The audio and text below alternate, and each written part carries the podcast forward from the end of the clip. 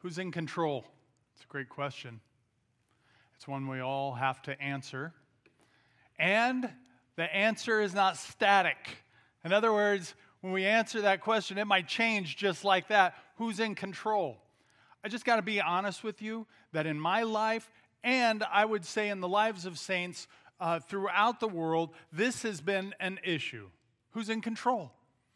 These moments where we're just on the doorsteps of victory and we take control back and deal with the agony of defeat. Who's in control?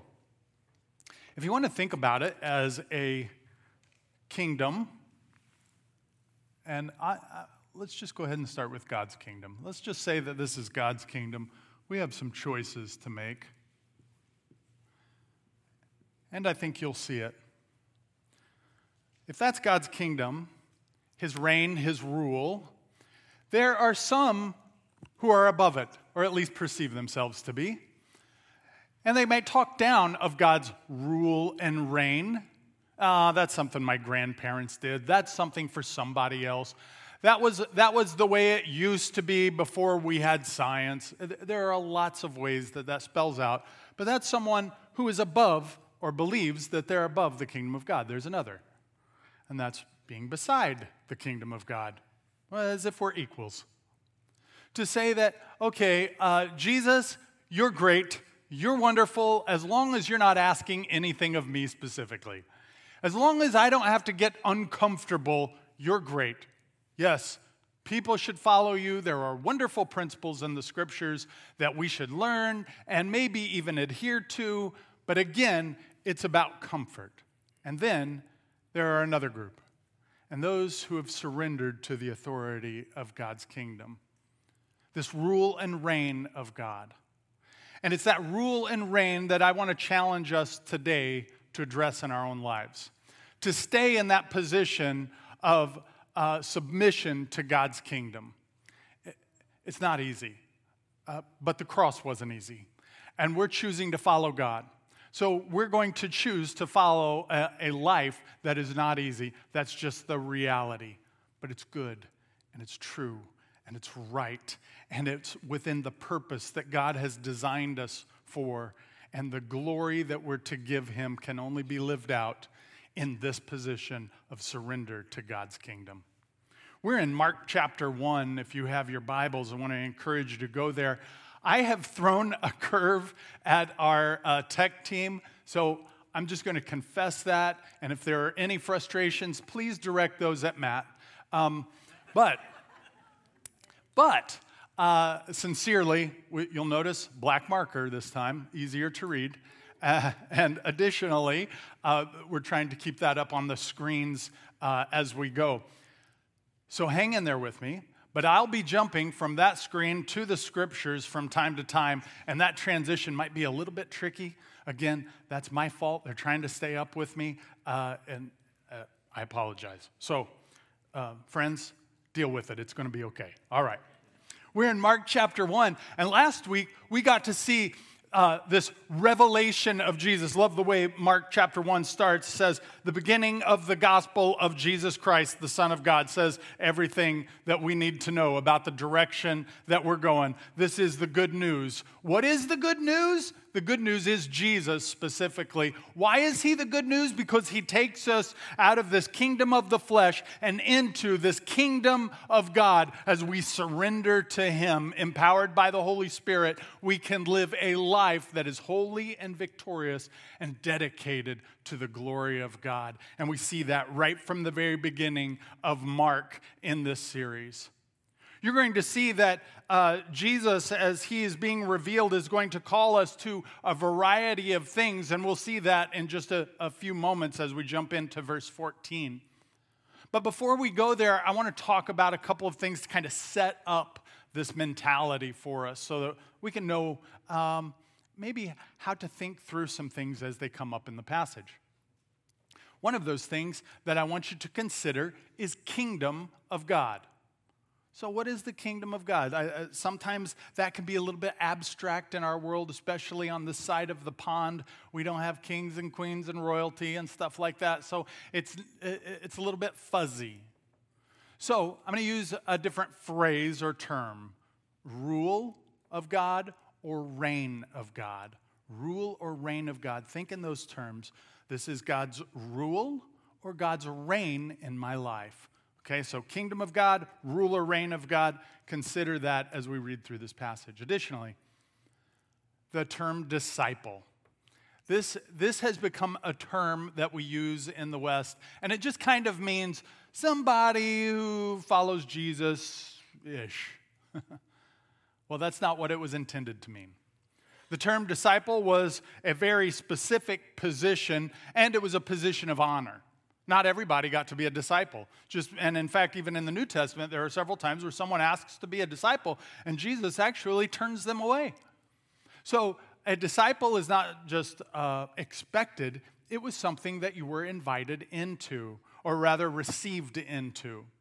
The general practice was this that as a young person, generally around 12 to 13 years old, the student would go to a rabbi, a teacher of the law, and say, Rabbi, as you are, so I want to become, may I follow you? And if the rabbi thought you were particularly smart, uh, particularly gifted, then he would say, Come, follow me. And that was the call. Now, the idea there is that the rabbi is saying to a student, as I am, you can become. As I understand and follow Torah, you too will have the opportunity to understand and follow Torah, to live it out. 613 rules that in some cases are somewhat ambiguous. How do you honor your father and mother day to day? What does that look like? How do you, how do you guard the Sabbath and keep it holy? and so on and so on. These rabbis had answers to that, and they would teach their students. And it was a very difficult thing in this respect. It was the disciples' responsibility to follow the rabbi. So, what does that mean? That means that in the morning, they had to find the rabbi. Uh, they had to get there before the rabbi had taken off. And the rabbi wasn't, you know, sending text messages to let them know ahead of time always, right? Like, you kind of got to do your work. It wasn't just easy for the disciples. And it was, it was intended that way. In fact, sometimes the rabbi in their teaching, they would say things about the kingdom of God. The kingdom of God is like, and they would follow it up. And then the, the students would stand up and they'd begin to walk. And as they began to walk, they would talk about the teaching that they had just gotten. And they may be two miles, five miles down the road, and one of the students doesn't get the answer right. Guess what that rabbi would do? About face, and we would go back to that spot. Two miles, five miles, the students would sit back down. And he'd teach the whole lesson all over again. And then they'd get up and they'd march out. And if they didn't get the answer right, guess what? They went back until they could get the answer. right. How would you like that if, uh, uh, if, if every Sunday we went through that same thing? Okay, let's talk about the message from last week. Or I don't even remember what that was. Okay, well, we're doing it all again. I have a feeling we would shrink a little bit, right? Like, uh, I heard that one. Um, but the disciples didn't do that. They were surrendered to the rabbi as he is, so I want to become. Not because the rabbi was. Um, mystical, high and exalted. But the rabbi was living out the scriptures in such a way that they too wanted to live it out. Being called a holy people, separated, that the nations would look at Israel and see the God of Israel and learn to respond in faith. It was the responsibility of each person to understand the Word of God and respond in faith to the Word of God. And so we see this practiced in the New Testament, and we see this actually extended throughout church history that we too are disciples and called to this word. So when we use terms like disciple, it's not just a flippant, oh yeah, I took a 12 week Sunday school class. Or, yeah, there was something after church and we had a meal, it was awesome. And at the end, I graduated and poof, I'm a disciple now. It's not quite like that. There is an expectation and a commitment to follow the Lord so closely that we are living out, or what we'll learn is fulfilling the Word of God, doing what it says. So, with that in mind, We are going to start in verse 14. Mark chapter 1, verse 14, and we're going to walk through uh, to verse 28 together. So if you uh, if you have your Bibles again, I want to encourage you to use that. If it's on your phone, go ahead and use it on your phone. Because of me going back and forth, we may not always have access to the scriptures on the board, so you'll want to follow along here. All right. Mark chapter 1, verse 14. Let's jump in. Now, after John was arrested, Jesus came into Galilee proclaiming the gospel of God. Just as a reminder, John is the forerunner, he is preparing the way. He's preparing the way, verse 15, and saying, The time is fulfilled, it's been accomplished, the things have been done. And the kingdom of God, the rule or reign of God, is at hand. And then he says, Repent and believe in the gospel. Let, let me pause there and focus on this um, verse 15. As we, as we identified last week, that when sin entered the world, it became a plague. And this plague is the kingdom the kingdom of the flesh, sometimes the kingdom of the earth, sometimes the kingdom of humankind. Uh, we see it uh, uh, mentioned in those kind of terms. It's the world that we swim in. Uh, we don't really know any different because basically that is what we've primarily seen. It's revealed itself in the lust of the flesh, the lust of the eyes, and the pride of life. We categorize those things as uh, satisfaction, significance, and security. Those things dominate this kingdom of the flesh. In other words, how, do, how can I remain satisfied? What satisfies me? That's what I want. And whether that's food we're talking about, or whether that's uh, sexual intimacy or whether that is uh, money, all of those things can be satisfaction or lust of the flesh. Additionally, there's lust of the eyes, significance.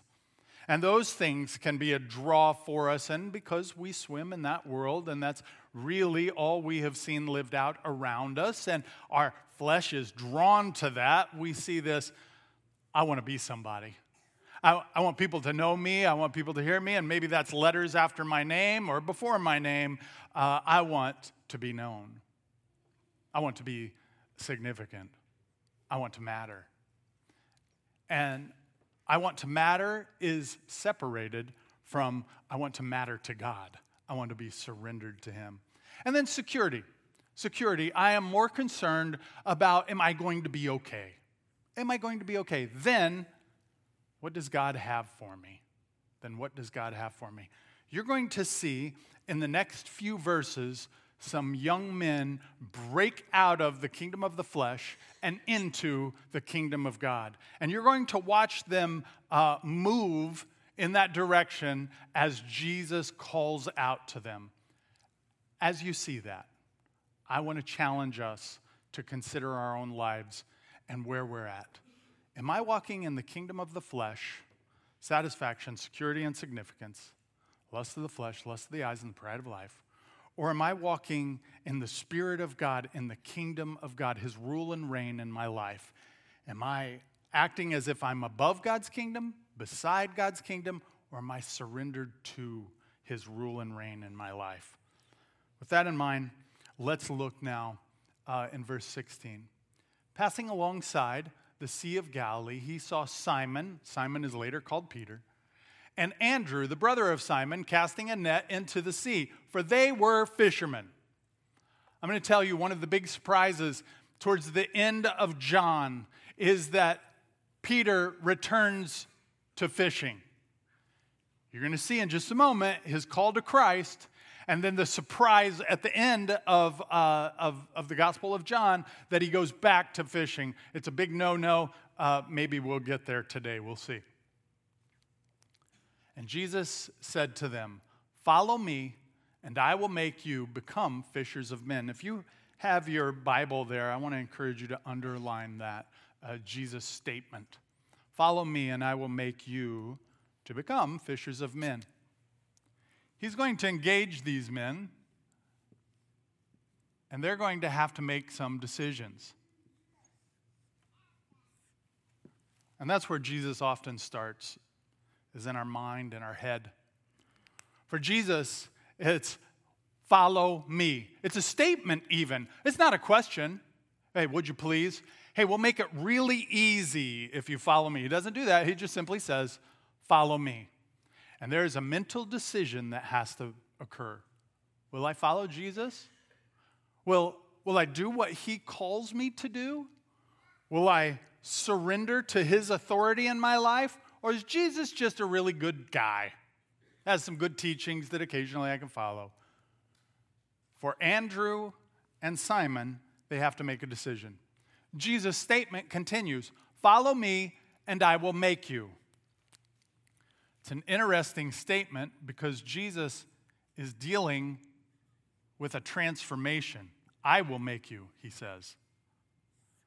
It's the work of Christ to transform hearts. Follow me, and I will make you. In this discipleship process, there is a trust that I have for the Lord and that He's going to make me. He's going to do a work in my life. The person that I start in my fellowship of Jesus is going to be different as we continue on because there's a transformation that occurs that I can't do. I can't make my heart better. I can't transform my heart. I can pretend. I can act. I can fake it. I can do those kind of things, but that's all of the flesh. Jesus is the one who transforms the heart. From our head, will I follow Jesus to my heart now? I'm choo- or Jesus is doing a work in me, a transformative work uh, that maybe will take some time, but it's going to require my surrender. I'm not above God's kingdom, and I'm not beside God's kingdom. I'm surrendered to his reign and rule in my life. And as I surrender to that, he transforms my heart. And I will make you fishers of men. Fishers of men, that's on mission with Jesus. Uh, he has a plan. This isn't uh, Simon Peter, it's, it's not Andrew's plan. Oh, okay, yeah. Uh, let's see. Jesus, I'll follow you as long as you lead me to be a better fisherman. I just really need to be a better fisherman, Jesus. If you can make that happen, I will follow you. That's not what he's saying. Jesus' mission is to be fishers of men. And that goes to his hands. What are we saying here? We're saying that this transformation is beyond information. It's not just about what I know, but about who's transforming my life. And as that person, Jesus, is transforming my life, there is a change in my actions, or rather, a dedication to my actions. Head, heart, hands. There's a transformation in this discipleship process. Let's continue on in that because uh, it's, it's really interesting. In verse uh, 18, in verse 18, and immediately they left their nets and followed him. They don't, they don't have to just surrender their, their lives, they're also surrendering their jobs. For them to follow Jesus, they have to put their nets down. They're fishermen. They're fishermen and they supply food for people. I want you to know that one of the things that uh, they're going to have to deal with in the days to come is the lack of food. I'll know, Jesus, maybe if you would have let me keep fishing, we'd have food. But you didn't. You called me to follow you. They surrender their nets. For them, they recognize to be obedient to the Lord, to, uh, uh, to be in His kingdom, they're going to have to put their nets down, their jobs. Now, I, I want to say this that uh, this issue of jobs, what I am not saying is you all need to quit your jobs and become pastors, become missionaries. That's not what I'm saying. At the same time, that might be what the Spirit is saying to you. And if that's the case, you should surrender to that. Uh, yesterday, I was at Crown College. Uh, that's where I graduated uh, with my bachelor's. I was there and I saw a guy I hadn't seen in a very long time. He was, uh, when I was in school, he was dynamic, he was very encouraging. You could just see the Spirit of God kind of at work in him. He was very talented. And he went into business, and I was always like, why don't you surrender to God, man? What, what is going on? Well, I want to tell you, he is now the VP of sales at the business that he works in. And God has blessed him, and he has surrendered his profession to the Lord. God has used his profession for him to minister to others in significant ways. So, again, for clarity, as we surrender to discipleship in Jesus, that can be the profession you're currently in. But Jesus wants to use it. For these disciples, they had to put their nets down and follow him, and that's what they did. Let's continue to look at the scriptures here. Because this, this matter of jobs, that, that can be a tough one. What if the people that you work with don't agree with you? What if, what if you offend somebody? What if, um, what if you you, you actually wound somebody? Ugh. Like, these things are real. But for the disciples, it was worth it. And I would suggest for us as well, it is worth it. Let's continue on. And immediately they left their nets and followed him. And going on a little farther, he saw James, the son of Zebedee, and John, this brother, uh, his brother, who were in their boats mending the nets. Oh, kind of a similar situation. There are a couple of fishermen. And what happens?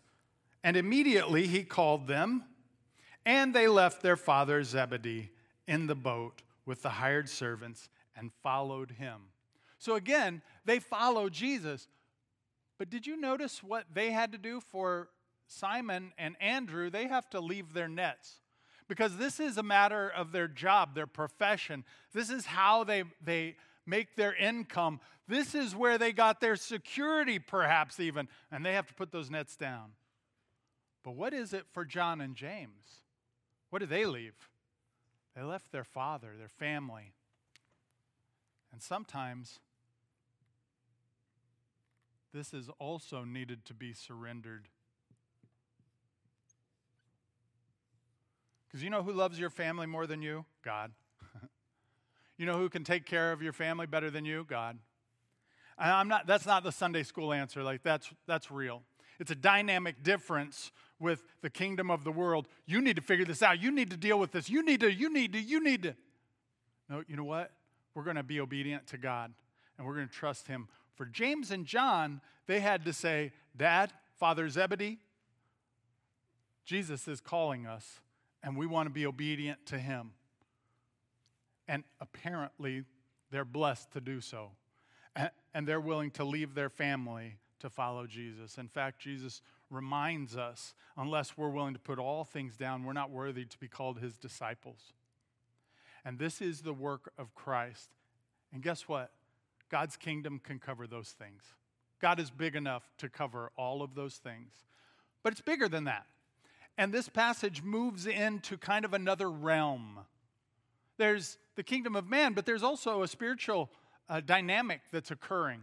And we're going to talk about that uh, as we jump into uh, this next verse, starting in verse 21. It says this And they went into Capernaum, and immediately on the Sabbath he entered the synagogue and was teaching.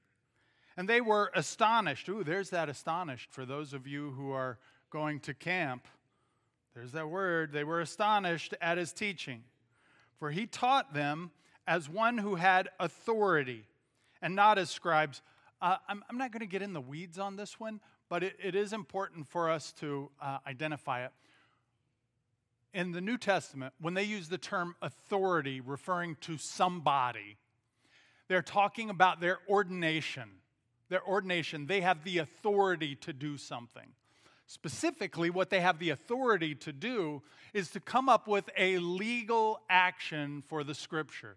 So, in other words, how do you fulfill a scripture? Well, they have the authority to rule on that. So, for you to honor your father and mother is to do this. For you to uh, protect the Sabbath is to do this. They have a legal stance uh, in, their, in, in ruling on the scriptures. So, Jesus has given a special ordination by the Father to do just that and they're amazed at his authority. Jesus isn't the only one who has authority, but he is someone who has special authority, and it is very clear to the people. By the way, if you didn't have this authority, then it would be like this. You might say, according to Rabbi Yeshua, we are to love our neighbor as ourselves. Always referring to their rabbi. They don't have the ability to teach on a subject and give a ruling. That's not their responsibility. That is the rabbi who has the ordination to do so. If you serve under a rabbi who has that ordination, then you're quoting that rabbi. Jesus has that unique uh, authority. Let's continue on. Verse 22 And they were astonished at his teaching, for he taught them as one who had authority and not as the scribes. And immediately there was in their synagogue a man with an unclean spirit, and he cried out, What have you to do with us, Jesus of Nazareth? Have you come to destroy us? I know who you are, the Holy One of God. Now, uh, what I want to say about this is this. When we talk about these matters of um, possession, I want to use a little different term. We're going to call it demonization. Demonization, it's a spectrum. So we don't talk about this a lot in evangelical churches. I recognize that, but we're going to today because guess what? It's in the scriptures and Jesus talks about it. And his kingdom deals with it. So we have depression, we have oppression, and we have possession, and there are some varieties in there. But uh, depression might be from the outside lies that the devil may, may give you, things that uh, he wants you to believe about yourself that aren't true. It's not that you were made in God's image, it's that you were fill in the blank. Uh, it's that you're worthless. It's that nobody cares about you. It's that, that that's, that can be a type of demonic depression. Oppression is kind of taking the next step. It's when you are engaged, right? So you're engaged in doing things that aren't in the kingdom of God. You're actively pursuing the lust of the flesh, the lust of the eyes, and the pride of life. You're actively uh, going down those roads of satisfaction, security, and significance apart from Christ. And you'll notice that nothing you're doing is successful in a kingdom way, in God's kingdom sort of way. And you feel that oppression, a dark cloud that's around you. And then there's possession, and that's what we see in this passage. But all of these things are centered around something. I want to give us another word influence. It's centered around influence. What is influencing us? What is influencing this man? For this man, he's being influenced by the Spirit. By the way, the way that this could read would also, this unclean spirit could also have to do with the way that we're thinking. It's connected to our mind. This unclean spirit can also connect to our mind.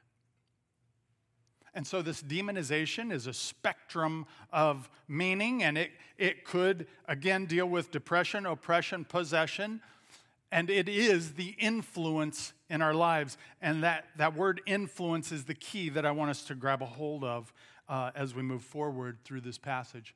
And then, clean spirit, or I'm sorry, let me back up. Um, what have you to do with us, Jesus of Nazareth?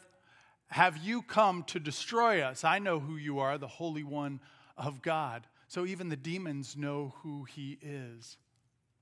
But Jesus rebukes him, saying, Be silent and come out of him. And the unclean spirit, convulsing, convulsing him and crying out with a loud voice, came out of him. Jesus has authority over the demonic as well. Whether we're talking about depression, oppression, or possession, we know that Jesus has authority over those things the kingdom of this world versus the kingdom of God. God has authority. And they were all amazed, so that they questioned among themselves, saying, What is this? A new teaching with authority, with that ordination? He commands even the unclean spirits, and they obey him. And at once his fame spread everywhere throughout all the surrounding region of Galilee. This section of the scripture started with Jesus' proclamation in his ministry. The kingdom of God is at hand. Repent and believe in the gospel. That we're walking in one direction and convinced that that's the wrong direction. That is the direction of the world the lust of the flesh, the lust of the eyes, and the pride of life. And I need to repent, to turn away from that and turn towards God and His work, His kingdom, to be not walking beside or above, but surrendered to this Christ. What is the gospel? It's good news. It's the good news that we don't have to live in the kingdom of the flesh. It's good news that there is life and that life is eternal and that life meets us right now in God's kingdom, His rule and reign in our life, where we are created in His image and for His purpose to glorify Him, and we experience Him in that place. In just a few moments, I'm going to come down to this area. The worship team is going to come out, and as they come out, and as uh, we prepare for this next section, you may be saying, you know what? I need to repent and believe. I, I've never surrendered to Jesus as my Savior. I've been doing it on my own. Today is your day. And I want to encourage you to be brave and to come forward.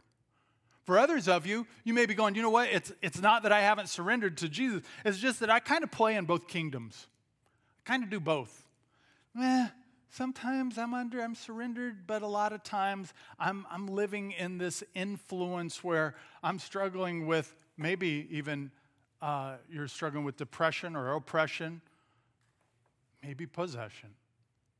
And God wants to do a work and draw you out of that kingdom and into his kingdom. I'll be here. I, I, I want to pray with you. And I want to encourage you to be brave and come forward if that's for you. Let's look at these questions as the worship team comes out, which kingdom are you in?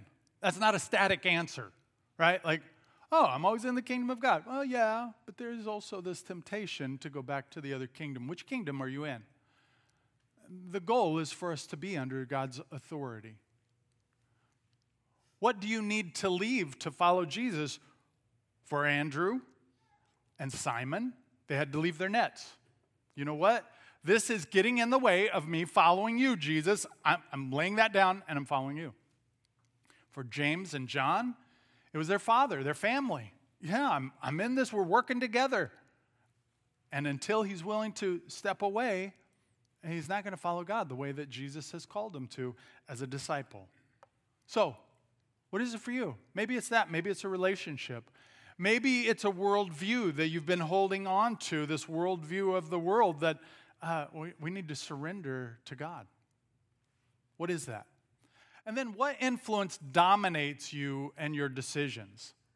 Is there an influence that is drawing you away from God's kingdom and into the kingdom of the world, kingdom of the flesh? And maybe it's just uh, TikTok, scrolling endlessly through that. Maybe it's YouTube. Maybe it's binging something that, uh, that you're binging on online. Maybe it's relationships that are speaking lies into your life. Maybe, what is it? What is it that is influencing you that may be keeping you from God's kingdom, from living in that place? Well, friends, we have some things to chew on. Uh, again, this is part of the reason that we moved communion around so that we would have some time to address these matters. And so, again today, if you have a sense, I need to surrender to Jesus as my Lord, come meet me up front. Or maybe you're saying, I, I need victory over the darkness and walk in his wonderful light. Come meet me up front, and we'll spend some time in prayer. Would you join me as we pray even now?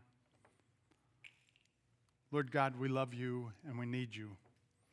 We thank you and praise you for your word, and it's true and it's good. We also confess that everything around us points us to the kingdom of the flesh, the kingdom of this world, to sin and death. And it's a trap, and we get trapped in it, Lord. Forgive us. But you are calling us to follow you. You are calling us to, to follow you, that you would make us fishers of men, being disciples. And so, Lord, I, pray for your kingdom to work in our lives as we surrender to your rule and reign be exalted. For it's in Jesus Christ's precious and holy, holy name we pray. Amen.